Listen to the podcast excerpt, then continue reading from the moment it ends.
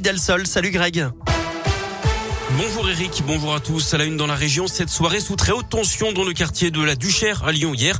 Des policiers ont été visés par des coups de feu vers 19h a priori lors d'un contrôle de la BAC sur un point de deal. Aucun agent n'a été blessé.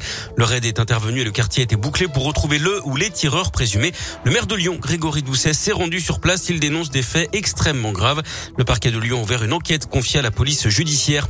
Autre intervention tendue hier dans le Nord, mais pour les gendarmes dans la commune des Ardillas, dans le Beaujolais, tout près de la frontière avec la Saône-et-Loire et la Loire. Un homme s'est retranché chez lui avant de tirer sur les gendarmes sans faire de blessés. Tout serait parti d'un différent familial d'après le progrès. Là aussi, le quartier a été bouclé. Le GIGN était attendu sur place hier soir à 23 h Ce sont des voisins qui ont donné l'alerte après avoir entendu le suspect tenir des propos inquiétants. Du sport du foot, les supporters de la Saint-Etienne devront encore attendre pour savoir quelles sont les sanctions infligées par la Ligue après les incidents face à Angers vendredi. Hier, la commission de discipline a décidé de placer le dossier en instruction. Elle rendra ses décisions définitives le 17 novembre. En attendant, la SS accueillera Clermont le 7 novembre dans un chaudron vide et se déplacera à Metz samedi sans ses supporters.